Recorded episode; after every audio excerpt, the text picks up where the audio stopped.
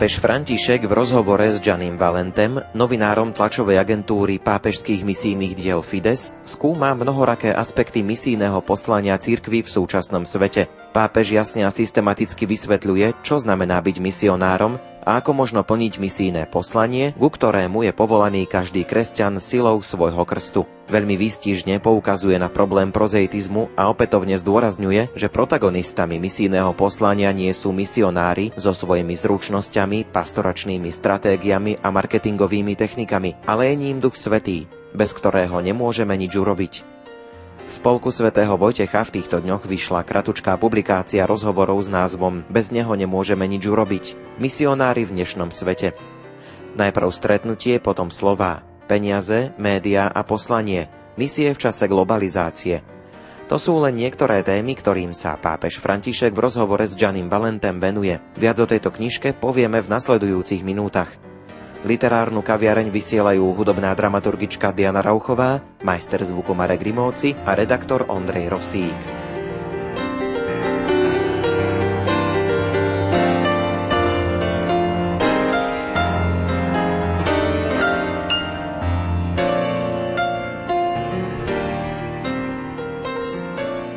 O publikácii Bez neho nemôžeme nič urobiť sa rozprávam s Ivanom Kňazem, národným riaditeľom pápežských misijných diel na Slovensku aký má pápež František vzťah k misiám. Treba povedať, že toto nie je ako keby jeho prvé vyjadrenie k tejto téme. Už aj z knižky sa dozvedáme, že pápež František v mladosti, keď sa stal kňazom, chcel ísť na misie, dokonca to bolo aj konkrétne, že do Japonska, ale nakoniec sa mu tento sen nesplnil, ale stal sa jezuitom aj predstaveným jezuitov v Argentíne a kde to misijné poslanie naplňal tým, že ozaj sa snažil tých svojich spolubratov posielať na také územia, kde boli aj misijné a potom ako účinkoval, či už ako biskup, alebo teraz ako pápež, tiež jeho témy sú takmer všetky presiaknuté misiami. Vieme, že aj minulý rok vyhlásil mimoriadný misijný mesiac a aj jeho hlavnou myšlienkou je, že cirkev je tu preto, aby bola misína. A že ak cirkev nie je misína, tak stráca svoju podstatu, alebo inak povedané, že podstatou cirkvi je to, že je misína, teda prichádza a vychádza k ľuďom. Je to cirkev vychádzajúca, ktorá prichádza k ľuďom a odovzdáva im radosnú zväzť o tom, že Ježiš nás vykúpil. Keď tak čítame tú knižočku, kladie tam veľký dôraz aj na krst, aj spomína, že sa menili pravidlá krstu v niektorých častiach sveta. Krstu sa dotýka dvojakým spôsobom. Poprvé je to, že každý, kto prijal krst, je poslaný byť misionárom vo svete, kde je. Teda k tomu, aby sme boli misionármi, nepotrebujeme nejakú veľkú špecializáciu, nepotrebujeme k tomu nejaké školy alebo zasadania alebo nejaké veľké kompetencie, ale pápež chce povedať, že každý, kto prijal dar krstu, tak je povolaný byť misionárom misionárom všade tam, kde je. No a potom tam spomína ešte krst tej súvislosti, že našou úlohou je nie ľuďom priťažovať,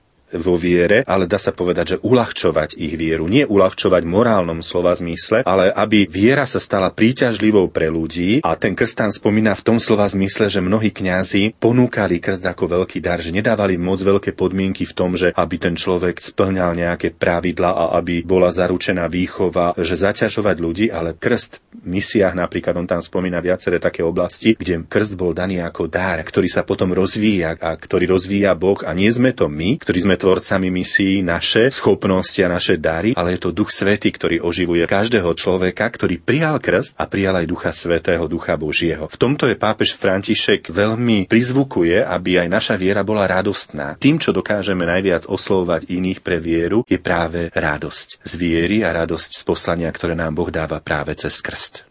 Spomenuli sme už Ducha Svetého. Poukazuje na to pápež František, že často veľa hovoríme, veľa toho chceme urobiť, ale že nemali by sme práve zabúdať na úlohu Ducha Svetého pri misiách. Áno, Duch Svetý je hlavným iniciátorom a samozrejme, že sú tam aj naše schopnosti, je tam aj tá naša kompetencia, to všetko. Ale on tam dokonca hovorí o tom, že ani publicita neznamená ešte evangelizácia. Ani to, že nás je možno vidieť v televízii alebo počuť v rádiu, alebo ja neviem, že sa ukazujeme niekde ako kňazi, dajme tomu, alebo ľudia veriaci, tá publicita príliš príliš veľká, ešte nemusí súvisieť s evangelizáciou, ale je to Duch Svety, ktorý nás pohynia k tomu, aby sme išli od človeka k človeku, aby sme vychádzali z cirkvy. Potom tam poukazuje aj na to, že aj v cirkvi možno, že je veľa zasadaní rôznych komisí a že je to cirkev akoby taká od stola, ktorá iba slovne a nesvedčí o tom, že je tu Kristus, ktorý je pre nás láskou. Takže veľmi mu ide o to, aby človek bol presiaknutý Duchom Svetým a aby ten, kto evangelizuje, nebol v prvom rade ten človek, že sú to moje schopnosti, moje dary, ale je to práve Duch Svety. A on tam uvádza aj taký príklad, keď misionár išiel na misie, on mal veľkú snahu, ten misionár, aby privádzal a aby odovzdával ľuďom Boha, aby privádzal ľudí k Bohu. A nakoniec jeho skúsenosťou bolo to, že tí ľudia privádzali misionára k Bohu. To je tá naša pokora, že nie len my učíme ľudí, nie len my odovzdávame vieru, ale aj ľudia nás učia, aj ľudia sú pre nás darom, aj cez tých ľudí, s ktorými sa stretáme, k nám hovorí sám Boh.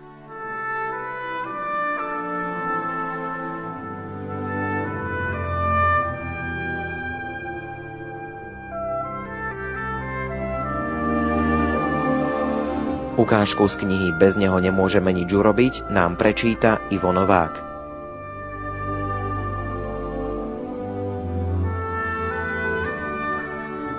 Všetko, čo sa nachádza v horizonte blahoslavenstiev a diel milosrdenstva, je v súlade s misiou, je už ohlasovaním, je už misiou. Cirkev nie je mimovládna organizácia, cirkev je niečo iné. Ale cirkev je aj polná nemocnica, do ktorej sa všetci prijímajú takí, akí sú, liečia sa v nej rany všetkých. A je to súčasť jej poslania. Všetko závisí od lásky, ktorá hýbe srdcom toho, kto tieto veci robí. Ako v Mozambiku misionár pomáha kopať studňu, pretože ju potrebujú tí, ktorých krstí a ktorým káže evanílium, ako možno povedať, že je takýto skutok oddelený od ohlasovania? Poslanie podľa Krista možno vykonávať aj budovaním futbalových ihrísk pre deti na periférii Buenos Aires.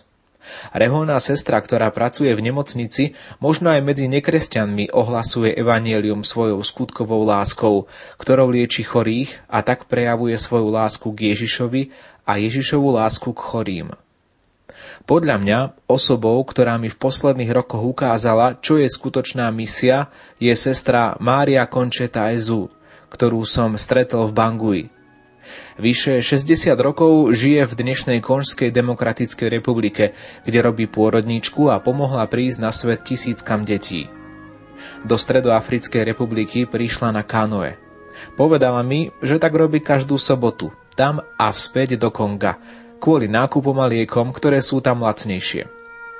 Keď som bol v Bangui, prišla so štvoročným dievčatkom, ktoré ju volalo Mama Mary – Mama dieťaťa zomrela pri pôrode a sestra Mária Končeta si ju úradne adoptovala. Nemala nikoho, povedala mi. Pomyslela som si, že pán mi niečo hovorí, tak som ju vzala k sebe. Pamätám si, že bola spokojná, keď mi o tom rozprávala. Keď raz prišla do Ríma, chcel som jej dať vyznamenanie. Teraz má vyše 85 rokov.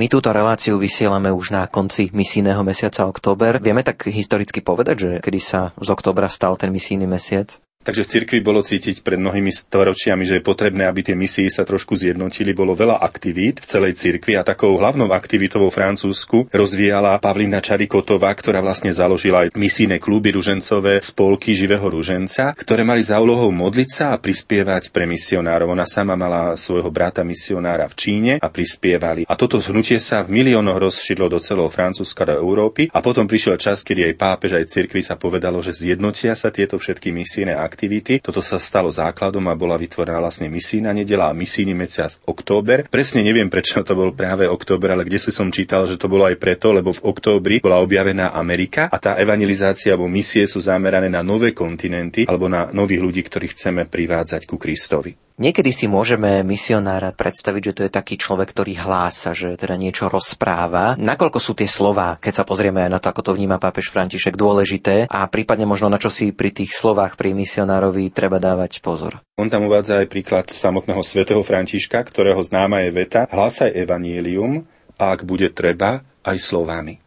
Aby sa nestalo, že naša evangelizácia je iba o slovách. Samozrejme, že pre nás kňazov je to kázanie alebo to vysvetľovanie Božieho slova na Svetej Omši dôležité, ale aj to napríklad Svetý Otec rozporúča, aby sme kázali aj v nedelu iba 7 minút. Niekedy človek káže aj dlhšie a tak rád si povie aj 20 minút alebo pol hodinu. Moja mama niekedy, keď počúva také dlhšie kázne, tak hovorí, že to bola taká opakovačka, ale že nie je to v množstve slov, samozrejme. Dokonca by sme mohli povedať, že aj keby sme nekázali, tak dôležitý je náš život. Lebo ľudia nenačítavajú naše slova, možno nenačítavajú ani texty nejakých kníh, ale načítavajú náš život.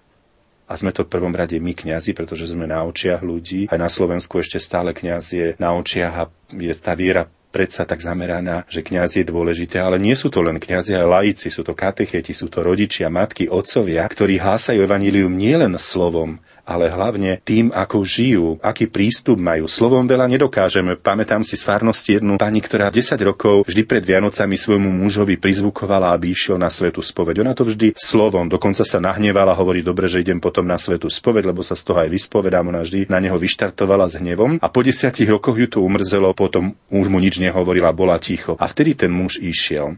Možno išiel aj preto, že mu to stále prizvukovala, ale išiel vtedy, keď nepočul už tie slova, ale videl iba ten príklad. A ten príklad je oveľa dôležitejší ako naše slova, lebo niekedy tie slova môžu deformovať náš príklad.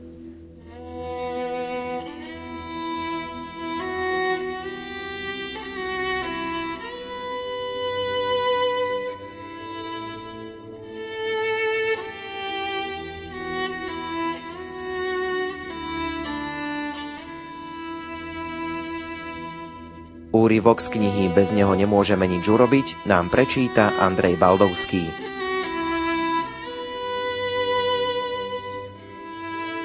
Keď chceme nasledovať Ježiša a ohlasovať evanielium, vychádzame zo seba a z vlastnej autoreferenčnosti, ale potom sa treba aj zdržiavať na mieste zostať na miestach a v situáciách, kam nám pán pomohol prísť.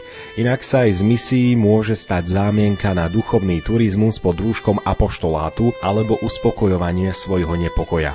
Pavol VI prosí, aby svet prijal radostnú zväzť nie od smutných a znechutených, netrpezlivých a nedočkavých evangelizátorov, ale od služobníkov evanielia, ktorých život vyžaruje horlivosť, ktorí ako prví prijali Kristovú radosť. Kto ide na misie, na akýkoľvek druh misií, koná krásne a dobré dielo, ak má srdce, ktoré si nechá stvárňovať v trpezlivosti, ak sa dokáže upokojiť a takmer sa stratiť v každodennom živote nejakého národa, ľudu, kam ho pán zaviedol. Nejde o to, aby sme robili misijnú animáciu, ako keby to bolo remeslo, ale aby sme žili spolu s druhými, mali podiel na ich životnom rytme, pýtali sa, či ich môžeme sprevádzať, aby sme sa naučili kráčať spolu s nimi. Takzvaní misionári na spôsob pohryz a uteč sú úplne odlišní. Rozprávali mi, že indiáni v Amazónii nazývali týchto misionárov, ktorí prišli iba na návštevu, týchto nečakaných návštevníkov mŕtvými pretože sú ako tí, ktorých raz vidíš a potom zmiznú, sú ako mŕtvoli pred pochovaním.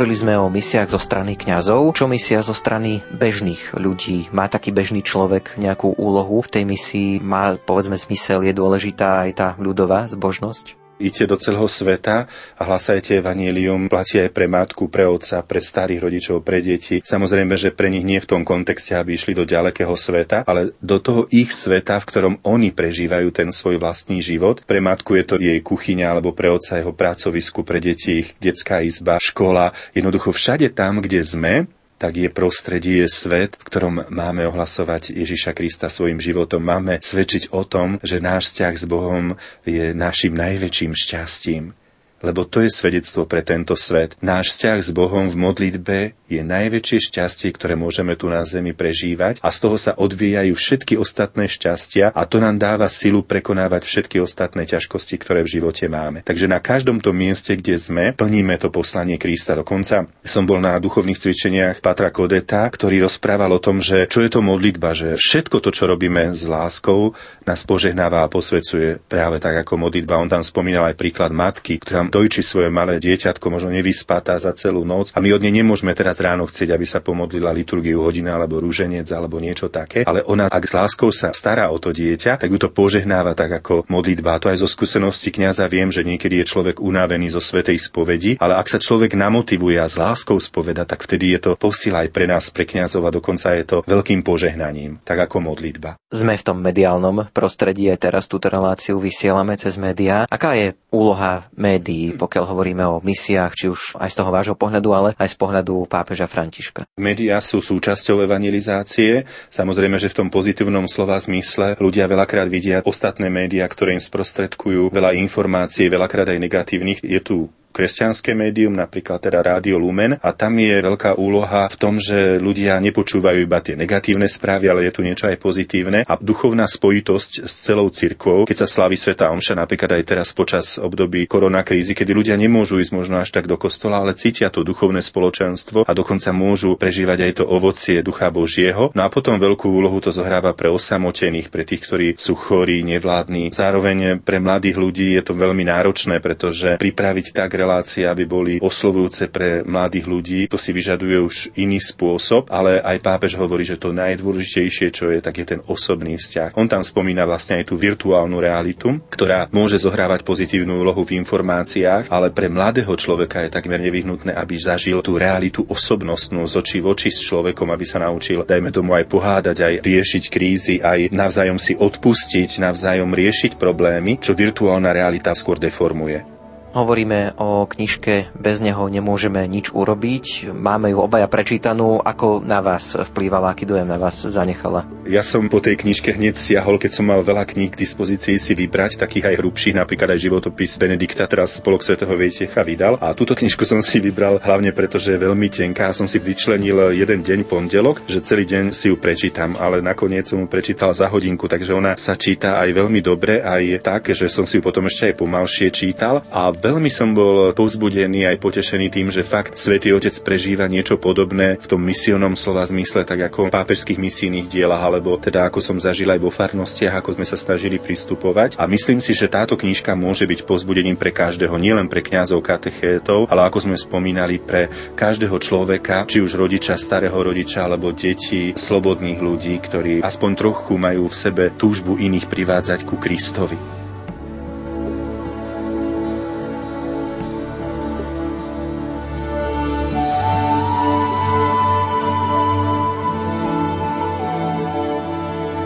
Stále je potrebné očisťovať sa od všetkého, čo zastiera, zahaľuje alebo deformuje Kristovú tvár aj na misiách. Aj dnes sa treba vystriehať všetkého, čo by nejakým spôsobom robilo z misií formu ideologickej kolonizácie, aj zamaskovanej. Ide len o to, aby sme ponúkali Krista. Aby sme hovorili, že aj dnes je možné ho nasledovať. Treba sa chrániť pred systémami, spôsobmi ohlasovania, ktoré sa pod nejakou zámienkou pokúšajú vnúcovať vieru. Misia je ľudský kontakt. Je to svedectvo mužov a žien, ktorí hovoria svojim spoločníkom na ceste ja poznám Ježiša, chcel by som ti pomôcť, aby si ho aj ty poznal. Ak vychádzame z tohto postoja, vyhneme sa aj funkcionalizmu. Budeme stavať na svojej nádeji v pána, nie v organizované stratégie alebo v distribúciu pomoci. Keď bol pápež Benedikt ešte kardinálom, raz poznamenal, že misijná činnosť starovekej cirkvi po apoštolského obdobia nebola navonok veľká, nemala vlastnú stratégiu na ohlasovanie viery v Krista a predsa sa práve v tom čase množstvo mužov a žien stalo kresťanmi. Obrátenie starovekého sveta na kresťanstvo, podotýka kardinál Ratzinger, nebolo výsledkom plánovanej aktivity, ale ovocím dosvedčovania viery spôsobom, akým sa stala viditeľnou v živote kresťanov a cirkevného spoločenstva. Ľudsky povedané, len a len reálne pozvanie skúsiť to, čo oni skúsili a nič iné, bolo misijnou silou starovekej cirkvy. You hear us calling, you hear us calling, Abba Father. You hear us calling, you hear us calling, Abba Father. Lord have mercy, Christ have mercy,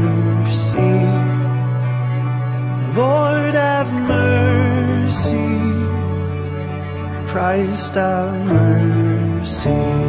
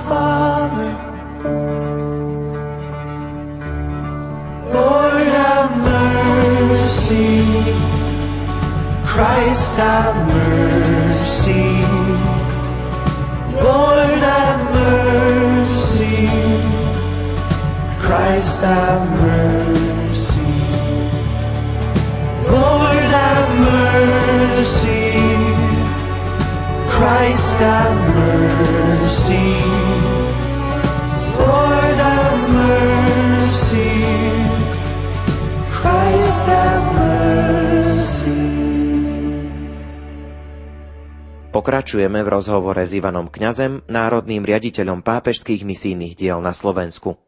Vediete pápežské misijné diela na Slovensku. Čo sú to pápežské misijné diela? Aká je ich úloha? Prečo vôbec niečo také existuje? Táto organizácia je v 140 krajinách sveta a pomáha misionárom v misiách, v misijných krajinách, ktorých je všetkých 1100 dieces, ináč na celom svete je okolo 3000 dieces. Tretina celej cirkvi na svete je považované za misijné v tom slova zmysle, že im treba pomáhať aj finančne, že my tu napríklad v Európe, Slovensko a celá Európa sme natoľko štedrí, že dokážeme pomáhať tým, ktorí sú oveľa chudobnejší ako my sami. Pápežské misijné diela sú tu kvôli tomu v každom národe a zároveň celosvetovo v Ríme centralizované, aby pomoc vzájomná bola spravodlivá, rozdelená a aby sme sa navzájom inšpirovali, ako evangelizovať. V tých misijných krajinách pápežské misijné diela majú na starosti koordinovať misie a tu zasa v európskych krajinách alebo teda vyspelejších, či už je je to Ameriky alebo Austrálie. Tie krajiny majú za úlohu pomáhať misionárom v misijných krajinách, či už to modlitbou alebo materiálnou pomocou, teda finančnými zbierkami. Misijné diela sú aj konkrétne štyri. Áno, sú to pápežské misijné dielo šírenia viery, ktoré má na starosti tú hlavnú činnosť diecezach, potom svätého apoštola Petra, to je podpora bohoslovcov a podpora seminárov, potom pápežské misijné dielo detí, to sú zasa projekty, ktoré sa týkajú detí, škôl, rôznych aktivít s deťmi, chudobné deti a tak ďalej. A potom je to pápežské dielo únie alebo animácie, ktoré má na starosti misijnú animáciu. To je také trošku rozdelenie, ktoré nám pomáha aj v tom oslovovať ľudí a zároveň každé to dielo má svoj sekretariat v Ríme a má na starosti jednotlivé projekty, ktoré my vlastne potom cez Slovensko podporujeme, hlavne na misijnú nedielu alebo potom cez adopciu bohoslovcov alebo inými aktivitami teraz, keď je pandemická situácia, prejavuje sa to nejako, že povedzme ľudia možno menej prispievajú a treba viac tej pomoci, vnímate to? V tých misijných krajinách je situácia dosť náročná, nielen kvôli covidu, ale kvôli chudobe. Napríklad misionár Vlastimil Chovanec, som s ním nedávno rozprával, hovorí, že ľudia na trhu, niektorí mali rúška, niektorí nie. A keď sa pýtal, či sa neboja jednej matky napríklad, tak ona povedala, že oveľa viac sa bojí toho, aby nakrmila svoje deti, aby nebola chudoba. Pre nich sú úplne iné tie problémy, oveľa väčšie napríklad v niektorých krajinách sa rozmnožili kobylky, ktoré zožrali celú úrodu, alebo problém iných chorôb, napríklad komárov, keď sme boli aj v Afrike, takisto ako teraz rúškami sa chránime my tu, tak v Afrike sa ľudia musia chrániť kvôli komárom, spia pod sieťkami. Takže pre nich sú tie problémy iné. Samozrejme, cirkev pokračuje pôsoby, pomáha tým, ktorí pomoc potrebujú ešte väčším spôsobom a zároveň tu na Slovensku takisto pokračuje pomoc. Hlavne sú ľudia štedrí na odslúženie svätých omši, pretože veľa ľudí zo Slovenska si dáva odslúžiť sväté omše, či už gregoriánske, alebo novény, alebo aj osobitné sväté omše v misijných krajinách, čo my potom rozdeľujeme Napríklad v minulom roku sme poslali do 25 krajín takmer 100 tisíc svetých homší, ktoré pomáhajú misionárom v týchto krajinách.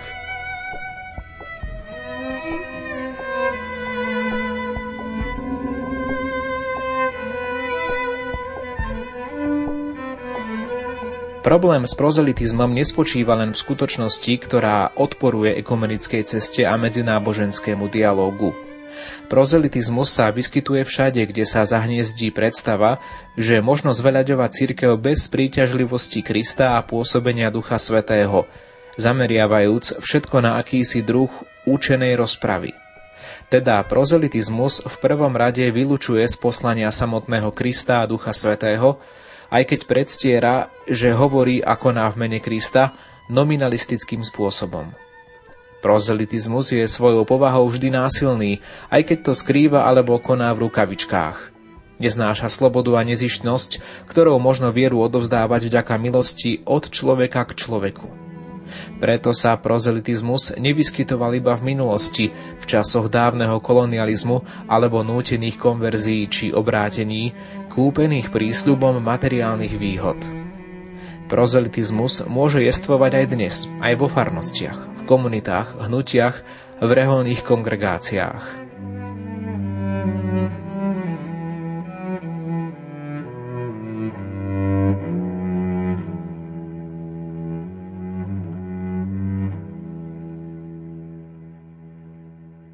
Ako sa to u vás začala tá cesta misionára? Môj ujo bol verbista, misionár, pôsobil v Valaskej Polianke dlhé roky, nedávno pred dvoma rokmi ešte len zomrel. Dožil sa veľmi vysokého veku a už od malička sme chodili na túto fáru s rodičmi na prázdniny. Vždy ma fascinovalo to, ako žil on ozaj v chudobe a ako dokázal aktívne pristupovať k ľuďom. Tam bol ping-pong alebo spevokol a tak ďalej. Toto považujem za taký hlavný impuls. Som diecezným kňazom a 25 rokov som pôsobil pastorácii v troch farnostiach, 3 roky čaci kaplánom, 11 11 rokov Bolešové a 10 v Prúskom. Vždy som mal v sebe takú snahu oslovať ľudí pre Ježiša Krista a pre Boha takým zvláštnym spôsobom, že ich privádzať ku kontaktu, ku vzťahom, akciami, výletmi a tak ďalej, ale potom aj tým osobným. A spolupracoval som počas toho celého obdobia s ERKom, s Dobrou novinou. Som aj začínal pripravovaní Dobrej noviny, ktorá už mala teraz 25 rokov, koledovanie detí, ktorým pomáhajú misijným krajinám a pred troma rokmi som sa prvýkrát dostal do Afriky, kde som strávil strávil mesiac v Nairobi